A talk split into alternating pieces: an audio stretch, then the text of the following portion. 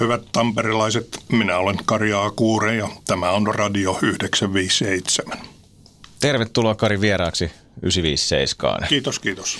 Ja sä oot Hervannasta tullut tänä aamuna nyt tänne. Joo, kyllä, kyllä. Pussilla tulin siellä, ei nyt ruuhkapussi, mutta aika mukavasti täynnä oli kuitenkin ihmisiä.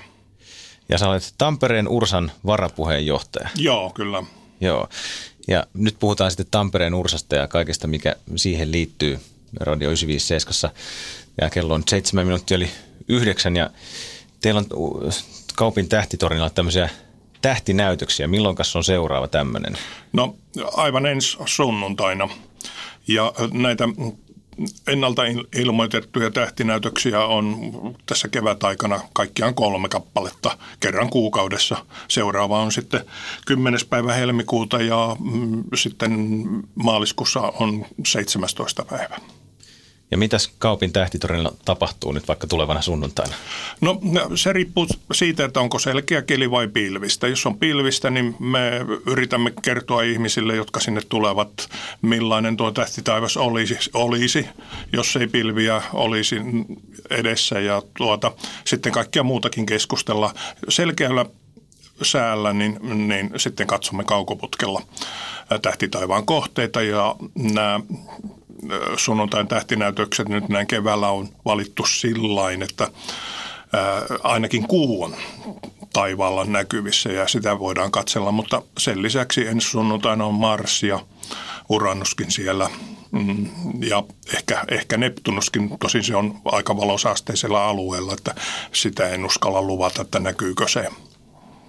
Niin. Ja sitten monia muita mielenkiintoisia kohteita, jos, jos tuota, meillä on vain aikaa siinä mielessä, että ihmisiä, ihmiset kerkiää kaikki katsomaan nämä kohteet ja sitten niin yritetään etsiä vielä mielenkiintoisia kohteita. Tämä kevät talven tai kevätpuolen tähtitaivas illalla on hyvin mielenkiintoisessa asennossa ja sieltä löytyy paljon mielenkiintoisia kohteita, erityisesti Orionin tähdistön alueelta.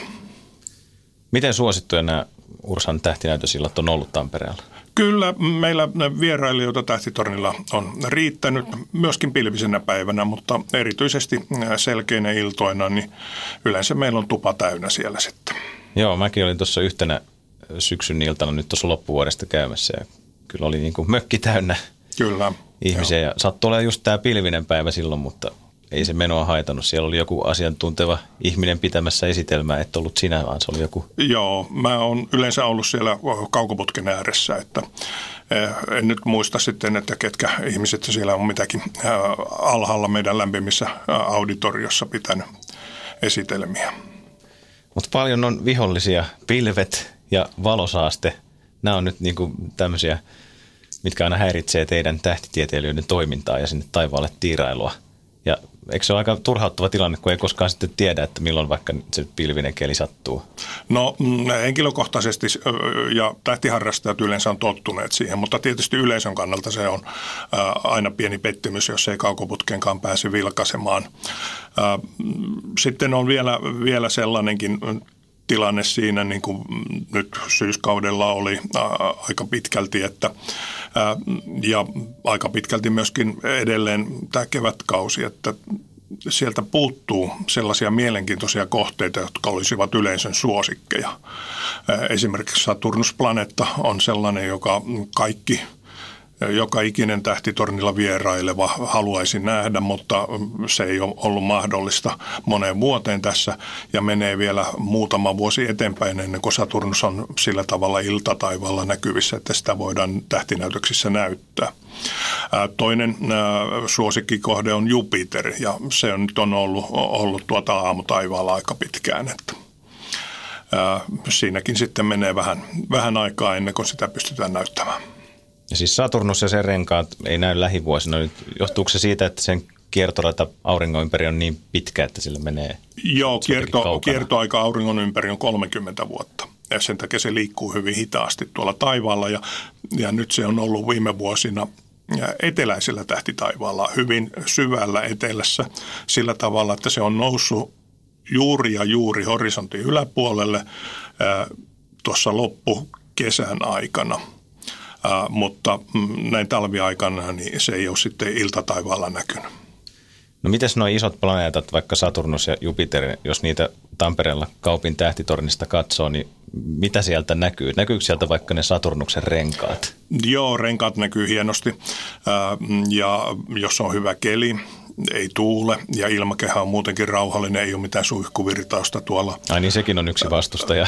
Joo, kyllä. Ja valitettavasti tämä Suomi on sellainen alue, että tässä suihkuvirtauksia menee ees taas niin, niin silloin voidaan käyttää isoa suurennusta ja silloin voidaan nähdä renkaistakin yksityiskohtia, kassinin jako, enken jako ja niin edelleen, jotka on tämmöisiä tummia alueita siellä renkaissa. Ja, ja mm, tietysti mm, Saturnuksen kuut ja mm, Saturnuksessa mahdollisesti olevaa myrskyä ja niin edelleen. Tämmöisiä asioita voi sieltä hyvin, hyvin helposti nähdä meidän kaukoputkella. Tuo on aika jotenkin hämmästyttävää, että miten kauas pystyy sitten näkemään tuollaisilla laitteilla se on niin kuin mahdollista. Se on, se, on, se on tosi outoa. No mm, tässä itse asiassa ollaan vasta takauven kynnyksellä, että ei ole vielä menty pihallekaan, kun puhutaan aurinkokunnan kohteista. Et sitten, sitten hyvin äh, tähtitaivaan mm, tähdet, ne ovat muutaman kymmenen, muutaman sadan valovuoden päässä. Kauimmat on ehkä noin kolmen tuhannen valovuoden päässä, jota me pystymme näkemään paljon silmin ja, ja tuota, sitten tietysti periaatteessa voidaan nähdä paljon paljon kauemmaksi kaukaisia galakseja. Andromedan galaksi, joka on tuossa lähinaapurissa niin kuin viereisellä tontilla, niin, niin sinne on kaksi ja puoli miljoonaa valovuotta – laskeskelin kerran huvikseni, että mihin meidän kaukoputken toi valonkeräyskyky riittäisi. Ja, ja tuo, päädyin semmoiseen tulokseen, että jos katsottaisiin jotain kvasaria, joka on erittäin kirkas tämmöinen galaksin, kaukaisen galaksin ydin, niin me näkisimme sen paljon silmin katsottuna kaukoputken läpi noin kolmen miljardin valovuoden etäisyydeltä. Nyt menee jo, nyt menee jo vähän yli hilseen.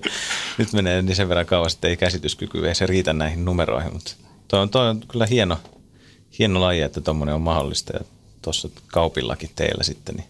Kyllä, kyllä, näin on. Joo. No, minkäs verran Tampereen Ursassa on jäseniä? Meillä on semmoinen tällä hetkellä vajaa 400. Onko jäsenyillä jotain eri tasoja, että onko siellä niin aloittelijoita ja sitten, vai onko vaan yksi jäsen? Joo, siis ei meillä, meillä ole muuta kuin tuota vuosijäsenet ja sitten nuorisojäsenet ja perhejäsenet, että ei, ei tuota niin kuin, äh, tähtiharrastuksen määrällä tai taidoilla tai tiedoilla ei ole merkitystä tässä jäsenyysasiassa. Ja näihin sunnuntain tähtinäytöksiin, mikä on vaikka nyt tulevana sunnuntaina, niin sinne ei tarvitse olla jäsen? Joo, se on nimenomaan tarkoitettu yleisölle. Yleisöltä perimme pienen pääsymaksun, 5 euroa ja 2 euroa, ja, ja tuota, mutta jäsenet pääsevät niihinkin ilmaiseksi. Miten usein jäsenet sitten kokoontuu? Onko teillä jotain säännöllistä? Joo, meillä on, on joka tiistai-ilta tämmöinen jäsenilta, jossa me sitten äh, kuulemme tämmöisiä lyhyitä esitelmiä, laiteesittelyjä tai jotain projekteja. Mm, nyt kevätkaudella on myöskin tämmöinen lyhyt muutaman kerran kosmologian kurssi, joka, joka myöskin on jäsenille äh, ilmainen ja, ja tuota, että tämmöistä kaikennäköistä toimintaa sitten on. Jos joku ihminen on kiinnostunut kaukoputkien hankinnasta, niin kyllä opastetaan siinäkin asiassa, oli jäsen tai ei, että siinä mielessä niin pyrimme, pyrimme hyvin edistämään tätä tähtiharrastusta kaikin, kaikilla mahdollisilla tavoilla. Minkä hintainen kaukoputki ihmisen pitäisi hankkia, että pystyy vaikka omin neuvoin näkee ne Saturnuksen renkaat? No siihen ei tarvita kovin isoa. Puhutaan jostain hieman alle 500 euron laitteesta. Mutta tässä yhteydessä, kun puhutaan kaukoputkista, niin täytyy varoittaa, että niitä tavaratalokaukoputkia ei kannata ostaa, koska ne on ihan leikkikaluja.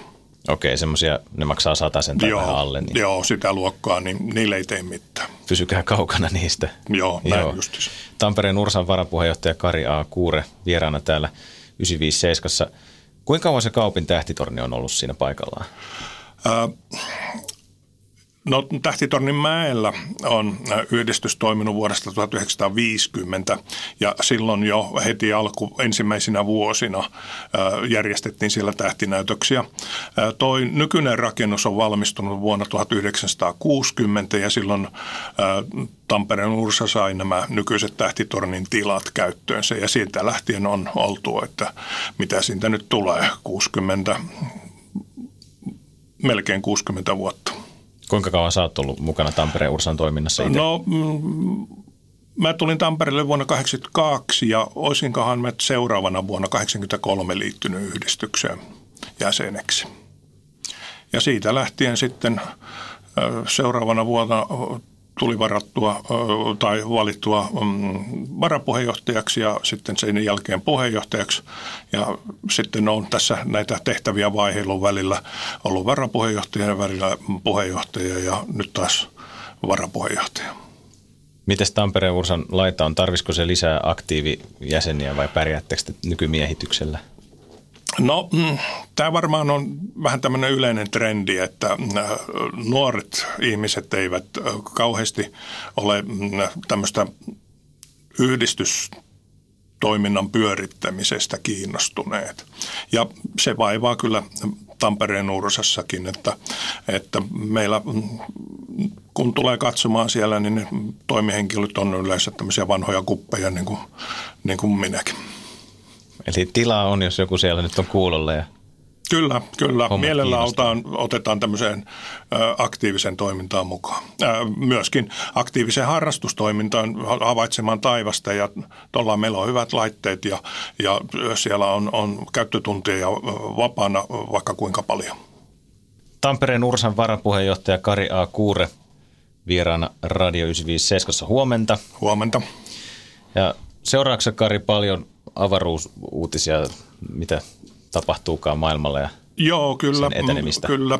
Päivittäin äh, tulee seurattua myöskin avaruusuutisia ja avaruustutkimukseen liittyviä uutisia kaiken muun ohella. Mitäs tässä on nyt tapahtunut viime aikoina? Kiinalaiset on valloittaneet kuun.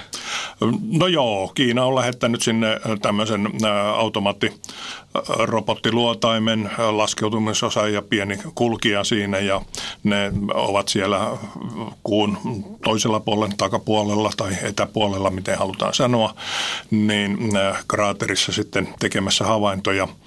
Ja mm, se on siinä mielessä mielenkiintoinen äh, juttu, että äh, koskaan aikaisemmin sinne toiselle puolelle ei ole laskeuduttu, koska äh, luotaimiin ei saada suoraa radioyhteyttä ja näin ollen niin siinä on tiettyjä vaikeuksia ollut. Kiinalaiset ovat ratkaisseet tämän sillä tavalla, että ne on laittaneet maan ja kuun järjestelmän muodostamassa rangen pisteessä L2 tämmöisen tieto tietoliikennesatelliitin, joka välittää radioliikenteen maan ja tämän kuuhun laskeutuneen luotaimen välillä. Missä se on se satelliitti siis? Se on avaruudessa noin 65 000 kilometrin etäisyydellä kuusta eteenpäin.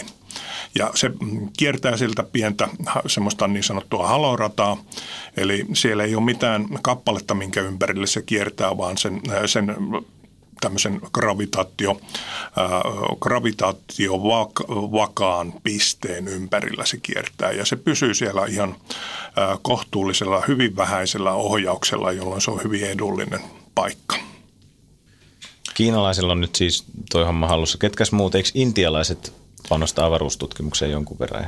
Kyllä joo, intialaiset ovat panostaneet ja, ja Mm, avaruustutkimuksen yleensä ja sitten satelliitteihin. Ja, ja muistaakseni myöskin heillä on ollut Mars-luotain yritys. En nyt muista, että miten se on käynyt, käynyt sille, että, että onnistuiko se vai, vai jäikö se johonkin. Ja mitäs muuta tuossa on lähiaikoina ollut, oli se yksi komeetta, minkä nimessä oli Virtanen Joo, sana, kyllä. joku 46P Virtanen. Joo. Näin oli, joo, ja, ja tuota onhan se edelleenkin tuolla avaruudessa, ei se mihinkään ole mennyt, mutta se ohitti maapallon tuossa joulukuun 16. päivä ja sitä seurattiin hyvin kiinnostuneena. Valitettavasti täällä Suomessa säät olivat mitä olivat, eli hyvin paljon pilvistä, joten havainnot täältä Suomesta jäivät hyvin vähäisiksi. Itsekin seurasin sen kehittymistä ja ja tuota, olisin mielellään kiikareillakin katsonut sitä, mutta mutta tuota, niinpä se pilvisyyden vuoksi jäi näkemättä. Sen sijaan käytin ää, tuolla Kanarian saarilla olevaa etäohjattavaa kaukoputkea ja otin sieltä muutamia kuvia. Siis sä pystyt käyttämään Kanarian saarilla olevaa Joo, kyllä. etänä täältä? Kyllä, kyllä näin, näin on mahdollista. Oho, kaikenlaista. Joo. Kaikenlaista. Ja se Virtanen oli semmoinen jotenkin vähän vihertävä sitten. Onko se sunkin kuvat Joo, kyllä, kyllä, näin on. Ne on, on vihertäviä, se mm, johtuu, johtuu siitä kemiallisesta koostumuksesta, että mitä, minkälaisia kaasuja sinne vapautuu sieltä. Tämähän on tämmöinen jaksollinen kometta, sen kiertoaika oli vajaa kuusi vuotta – ja, ja tuota se on siinä mielessä kiertänyt jo hyvin kauan täällä aurinkokunnan sisäosissa, joten sen siitä haihtuvat ainemäärät ovat vähäisiä, että sen takia se ei nyt niin kovin kirkkaaksi tullut, vaikka etäisyyttä nyt ei niin mahdottomasti ollutkaan. Ja, ja tuota, pyrstökin oli vaan hyvin lyhyt tynkä, että, että tuota, siitä ei sitten tämmöistä oikein hienoa kometta kuvaa tietystikään saanut. Tämmöinen vihreä pallo sitten tähtien seassa näissä valokuvissa näkyy. Kuka se on se Virtanen? Karl Virtanen oli, oli tuota, mm, äh, Suomen sukunen Amerikassa toiminut tähtitieteilijä, jonka, jonka tuota, mm, äh, nimeä sitten tämä kometta kantaa. Onko kenenkään tamperelaisten mukaan nimetty komeettoja tai taivaan kappaleita tai jotain? No esimerkiksi asteroidi Tampere kiertää tuolla avaruudessa. Ja monta muuta Suomen kaupungin kaimaa sitten on asteroidena johtuen siitä, että Yrjö Väisälä toisen maailmansodan aikana teki hyvin paljon näitä asteroidilöytöjä. Muistaakseni semmoisen 146 kappaletta hän löysi näitä asteroideja ja, ja nimesi sitten suomalaisen mytologian mukaan Kalevasta, Kalevalasta aika paljon nimiä Kantelettarasta ja sitten Suomen kaupunkin aikalukuinen joukko niitä pääsi sinne taivaalle myöskin. Ja oliko tämä Yrjö Väisälä niin Turun suun? Niin Joo, kyllä, kyllä Joo. näin oli. Että hänellä on ollut siellä, onko se Tuorilan observatorio? Vai? Joo, Tuorilan observatorio on ja Iso Heikkilän observatorio silloin sodan aikana oli käytössä. Tampereen Ursasta täällä Kari A. Kuure, vieraana varapuheenjohtaja. Tässä oli aika, aika kiinnostava avaruusjuttu, mistä oli hirveästi juttua uutisissa, oli tämä Oumuamua. Joo, kyllä objekti, mm-hmm. josta nyt sitten jotkut jopa sanoivat, että se olisi joku vieraan sivilisaation rakentava luotain tai jonkun muun kuin ihmisten tekemä kappale, semmoinen pitkulainen, vähän niin kuin sikarin muotoinen joku objekti, niin seurasit se sen Kyllä, kyllä sitä tuli seurattua myöskin ja tuota, kyllä se luonnollinen kappale on. Sitähän tutkijat seurasivat radioteleskoopeilla ja ihan näin kuriositeetin vuoksi, että mahtaako sieltä sitten radiolähetystä tulla, mutta eipä siltä mitään radioaaltoja havaittu ja pintamateriaali on kiveä, se saatiin spektrillä vahvistettua, ja, eli se on ihan luonnollinen kappale. Nämä asteroidien, mm, no erikoisuus siinä oli, että tämä oli ensimmäinen sellainen todettu kappale, joka tuli aurinkokunnan ulkopuolelta. Ja, ja siinä mielessä äh, historiallinen, historiallinen kappale. Mutta, mutta tuota, asteroiden muotoja yleensä, kun tarkastellaan, niin nehän äh, ovat harvoin mitään palloja, vaan ne on aika pitkälti tuommoisia mm, vähän epämääräisen muotoisia perunan muotoisia kappaleita kahdesta kappaleesta – niin kuin nyt, nyt tämä Ultima Thule, josta saatiin ensimmäiset kuvat muutama päivä sitten, niin, niin tuota, on tämmöinen kahdesta vähän pallomaisesta kappaleesta muodostunut ää, kuiperoidi, joka kiertää siis Neptunuksen radan ulkopuolella hyvin kaukana. aurinkokuntaan kuuluen kuitenkin.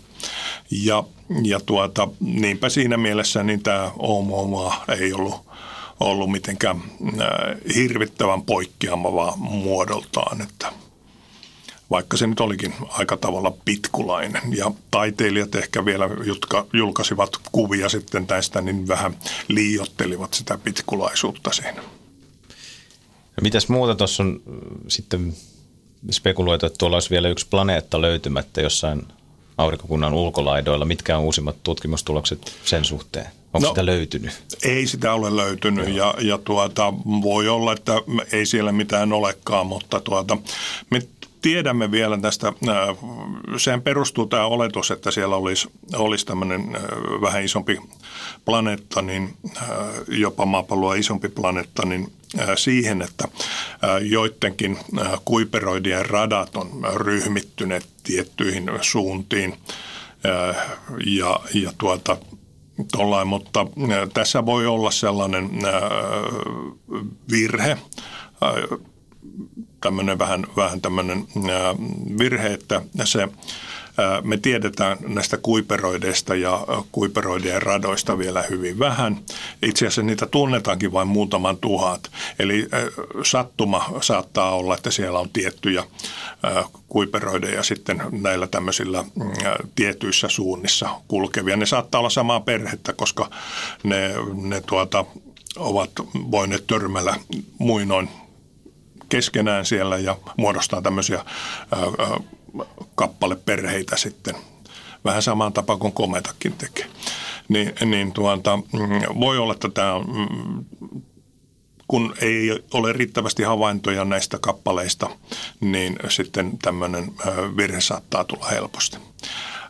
En pidä sitä mahdottomana, että sieltä löytyisi vähän isompi kappale. Itse asiassa mä oon joskus puhunutkin, että koska se kuiperoidin, kuiperi, kuiperin vyön kappaleiden määrä putoaa aika dramaattisesti siinä 50 astronomisen yksikön etäisyydellä, että siihen saattaisi olla vaikuttamassa joku isompi kappale siellä vielä ehkä satojen tai, tai tuhansienkin astronomisten yksikköjen etäisyydellä, mutta, mutta tuota, en usko, että se kovin helposti löydetään. Pitää odottaa sitä James Webb-avaruusteleskooppia, joka äh, tekee havaintoja äh, infrapuna-alueella niin ensi vuosikymmenellä toivottavasti, niin äh, se saattaisi olla sellainen laite, joka sen voisi löytää, koska kappaleet näkyvät kirkkaampina infrapuna-alueella kuin näkyvä valon alueella. Mutta jos muut planeetat on löytynyt aika helposti, ne on näkynyt jo satoja tai tuhansia vuosiakin ihmiskunnalle. Miksi se yksi on niin hankala sitten? Se on niin kaukana. Ihan etäisyys vaan. Etäisyys tekee siitä, että auringon valo putoaa etäisyyden neljön mukaan, sen kirkkaus. Ja sitten vielä kun se heijastuu sieltä kappaleesta ja sitten se takaisin tuleva valo samalla tavalla heikkenee etäisyyden neljön mukaan. Eli, eli tuota, mm, se on hyvin himmeä himmeä sitten se kappale siellä avaruudessa. Nytkin tämä, tämä Ultima Thule, niin äh, se on noin 50 astronomisen yksikön etäisyydellä ja se on just ja just siinä, että, että tämmöinen 30 kilometrin kokoinen kappale, niin, niin äh, siltä etäisyydeltä sitten äh, Hubble-avaruusteleskoopin herkkyys riittää sen havaitsemiseen. Tampereen Ursan varapuheenjohtaja Kari A. Kuure on käymässä täällä studiossa ja sulla ei päivämäärä ollut vielä tiedossa, mutta mikä se oli se aihe, mistä sulla oli tulossa esitelmää tänä keväänä sitten Tampereen Ursassa?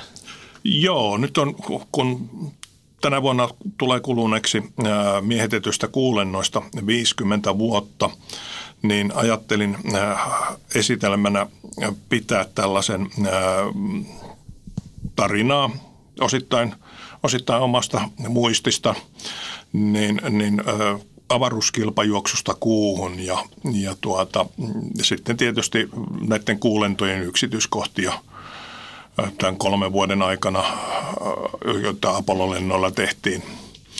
Lehtiin, tehtiin sinne vuoden 72 loppuun asti, niin, niin vuodesta 69, niin niin tuota, siinä kerkisi aika moni amerikkalainen astronautti kuun pinnalla kävelemään. Ja, ja mielenkiintoisia kokeita, ja, ja, joita jotka osa kokeista jatkuu vielä tänä päivänäkin. Aihe on varmasti hyvin mielenkiintoinen ja, ja mm, siinä mielessä, että itse kun olen seurannut tätä avaruuslentojen ja avaruustekniikan kehitystä vuosikymmeniä, niin ne on, on tuota, jotenkin syöpyneet mun mieleeni, että, että osaan kertoa vähän, vähän tuota, mm, kirjatietoiden ulkopuoleltakin asioita. Miksi niin kuulennoissa oli sitten niin pitkä tauko tai miksi siellä lopetettiin käyminen? Tai eihän se nyt vieläkään ihminen käynyt pitkään aikaan. Mutta... Joo, ei sen vuoden 72 jälkeen ei ole laskeuduttu niin. sinne Miksi, miksi tilanne on tämä? amerikkalaiset loppu mielenkiinto. Ne voittivat niin sanotusti tämän avaruuskilpailun sinne kuuhun ja poliittinen päätöksen, päätöksentekijät sitten päättivät, että keskeytetään tämä Apollo-ohjelma. Sieltähän jäi ainakin kolme lentoa suorittamatta. Ja, ja tuota, mm, kun Neuvostoliitto ei kyennyt niin kuin tavallaan vastaamaan, niin amerikkalaiset näki, että ei ole mitään syytä laittaa rahaa valtavia määriä näihin miehitettyihin lentoihin. Ja, ja mm, täytyy muistaa, että samaan aikaan Vietnamin sota oli aikamoinen rahareikä, että, että ne halusi ne rahat sinne laittaa sitten.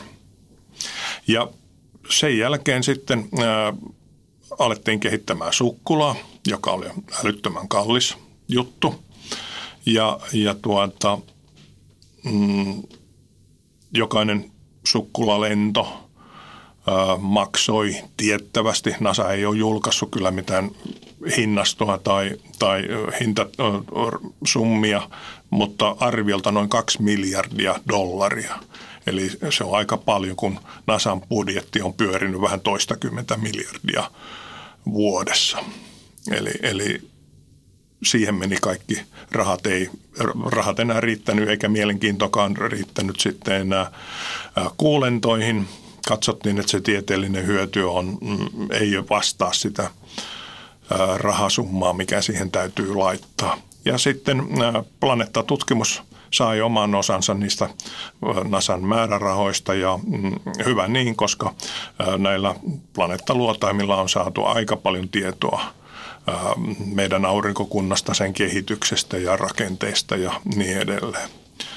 Ja sitten kun Sukkulalle piti keksiä oikeastaan hommaa, niin sitten vielä kansainvälisen avaruusaseman rakentaminen vei valtavia summia ja, ja sittenhän se 2010 tämä Sukkula-ohjelma päättyi ja nyt amerikkalaisilla on ollut ongelmia niin kantoraketin kuin, kuin tuota tämmöisen miehistömodulinkin kehittämisessä. Nyt se pikkuhiljaa alkaa se tilanne ää, muuttumaan sillä tavalla, että ää, tämmöiset kaupalliset kantoraketit ovat jo tulleet niin voimakkaaksi, että ne pääsevät kansainväliselle avaruusasemalle. Tässä alkuvaiheessa ne ovat toimittaneet sinne tavaraa ja tarvikkeita, tutkimuslaitteita ja niin edelleen. Ja nyt sitten ihan lähivuosina myöskin on varmasti ensimmäinen miehitetty amerikkalainen avaruuslento sitten kansainväliselle avaruusasemalle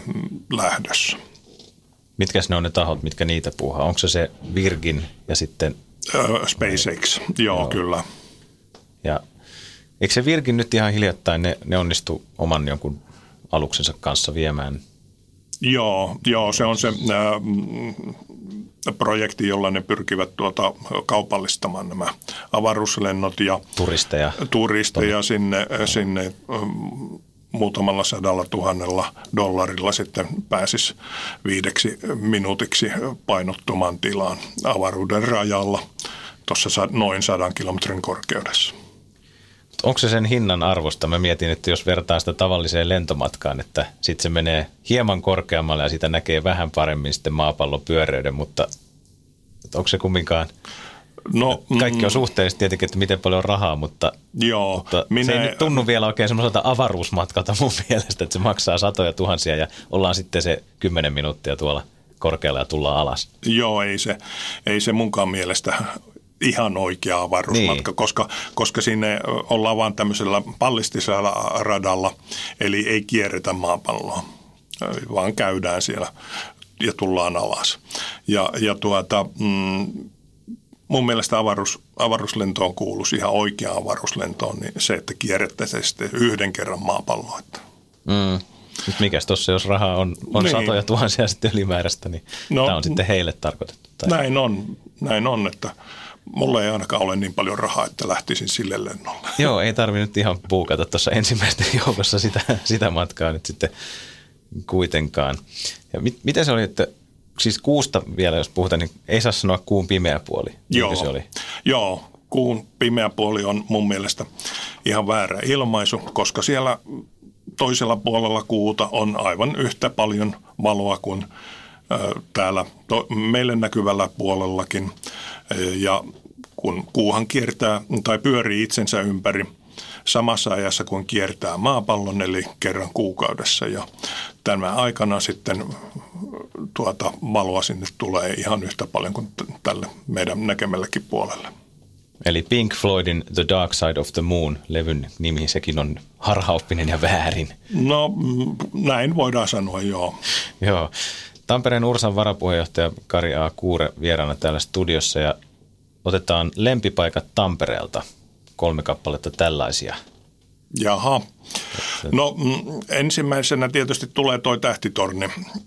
Jos nyt lempipaikoista puhutaan, mulla nyt ei varsinaisesti näitä lempipaikkoja ole, mutta... Mutta jotain tärkeitä paikkoja Tärkeitä paikkoja löytyy. siinä mielessä, että tähtitornilla mä olen aika useasti vähän pitempään tai vähän lyhyempään, riippuen sitten mitä havaintoja olen siellä tekemässä tai, tai minkälaista tähtinäytöstä olen siellä vetämässä.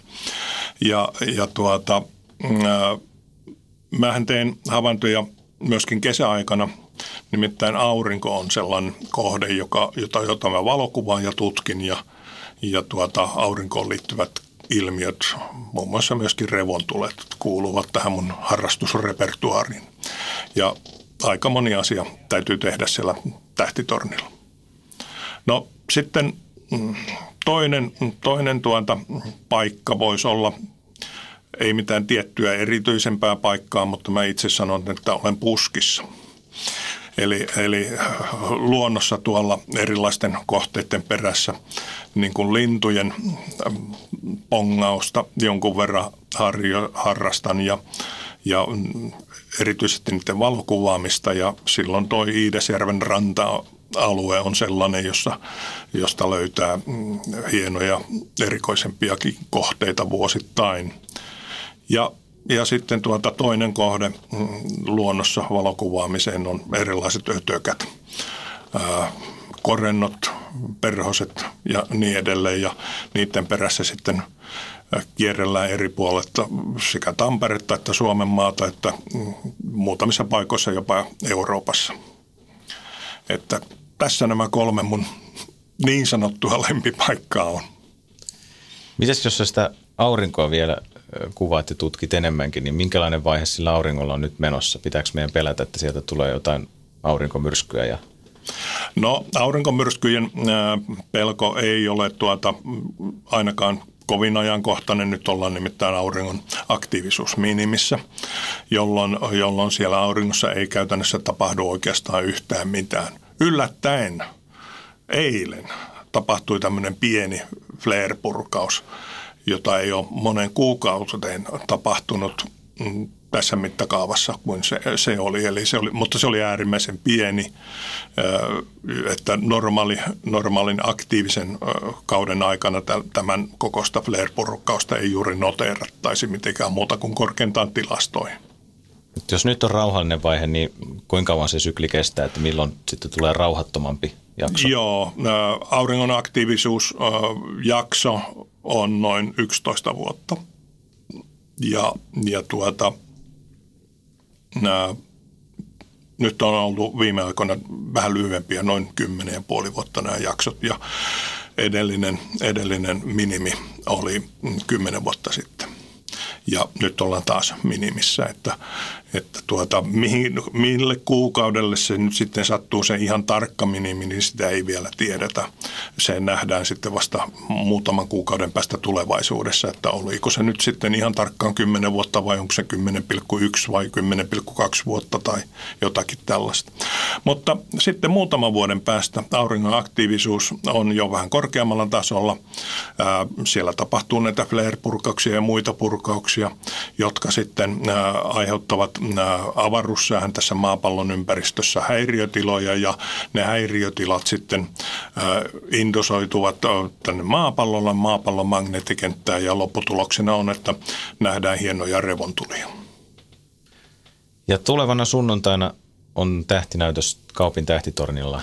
Näin on, joo. Mihin kello, kellon aikaan se Kello 19 avataan ovet ja kello 20.30 laitetaan ovet kiinni.